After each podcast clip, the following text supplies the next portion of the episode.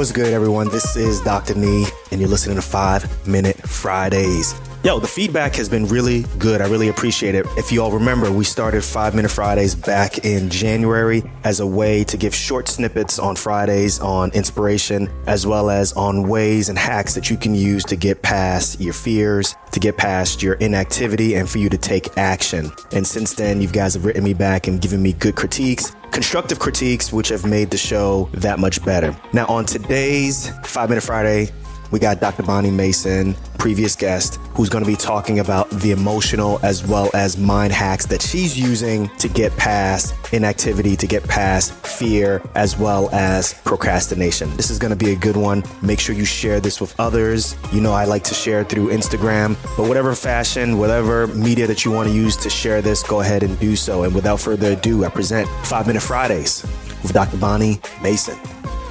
One thing I realized very early on is that life is replete with difficulties, changes, challenges, and I figured out at 17 years of age that even if I were just a great person, which I try to be, even if I just, if I'm nice and I do my best every day, life is still going to provide us with challenges and with, you know, heartbreaks. And it's not because of who we are, it really is just life. So I figured out early on that we have a choice. And I did a poll when I was in medical school you know. And I asked people around me, my classmates, my professors, wait a minute.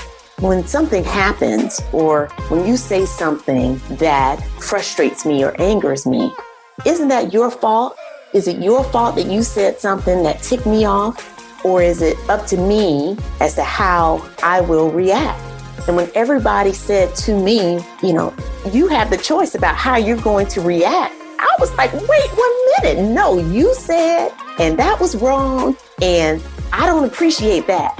But Dr. Cyril Moore, who's my biochemistry professor, God rest his soul, at Morehouse School of Medicine, he taught so many of us biochem, said, You have the choice about how you're going to react in any situation to any life event or to anything someone says to you.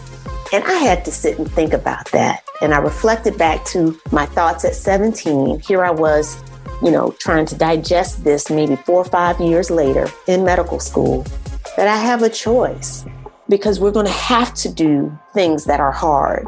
So we have to choose am I going to look at this and say it's insurmountable? Or am I going to prepare myself, ask the right questions, ask enough people, and swallow my ego to get the assistance I need to do something that is hard?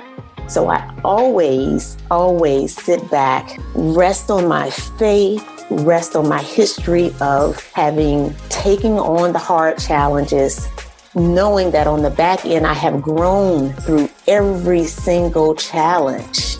They are called growing pains for a reason. We're not going to grow if we don't experience some hardships, if we're not pushing against resistance, even if we think about our medical metaphor. Our myofibers, what? Bulk up, get stronger when we are lifting, when we are you know, lifting against resistance. We need to have some weight in the game. So if you're pushing through, you're actually building what I tell my students is you're building your life muscle. You're building the muscles up that you need to make it through this life because we're good people. We're great people, but life is not always fair. And as soon as we figure that out, you'll say, Oh, I see that. I've seen this before. I've seen this challenge or a similar challenge before. Guess what? I survived. So guess what? I can survive again. And the challenges may get tougher. That means your muscles are getting stronger. And I can rest in that, right? I'm like, okay, I got some bad news last week. I cried. When I got this news about a change that was going to happen within my professional space, I cried.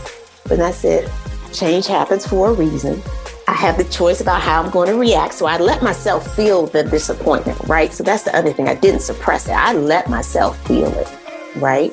I recognize that the change is definitely going to comes to help us evolve to something better, to something brighter, to something that might be less comfortable for the moment. But I know that something positive is on the other side. Otherwise, the change wouldn't be so painful, right? That pain usually comes to thrust us into, like a baby coming out of the womb, pushing us into the next dimension, right? It's pushing us to our next level. That is not a pain free process.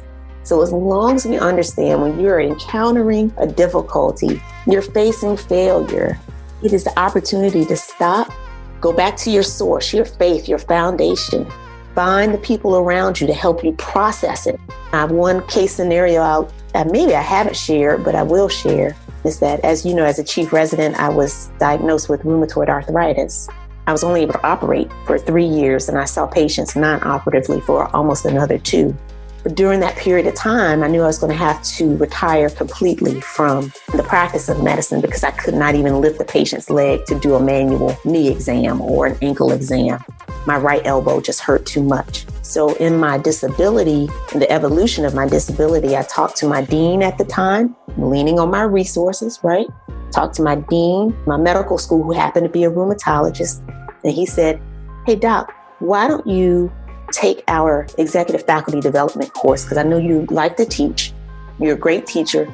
This teaches physicians how to be better teachers. Took the course, right? I didn't have any other plans, but let's build up our skill set. Took the course, and lo and behold, my future husband was one of my classmates in that course. I remember you talking about that. He was there.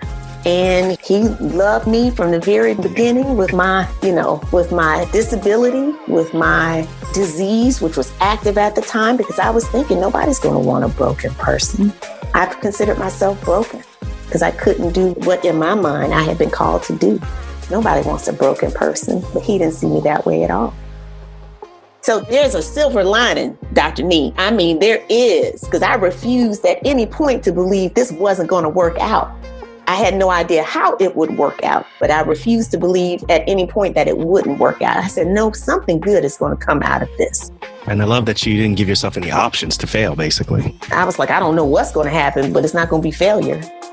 I don't know what it is. I don't have to know. God knows. But I will not fail because I didn't pledge orthopedic surgery residency before work duty hour restrictions. I didn't do five years of residency for nothing, right? I didn't match and do everything it took to even match an ortho in the first place way back when for it not to pay off. Oh no. I had learned all hard work pays off. It may not pay off the way you think it's going to pay off or the way we want it to pay off, but it pays dividends always. Hey guys, if you really enjoyed this episode, there's plenty more coming. Make sure you hit your subscribe button on your favorite podcast app. And also at the same time, leave me some feedback. Let me know what you think about this clip, this segment. I'll catch y'all on the next one. Peace.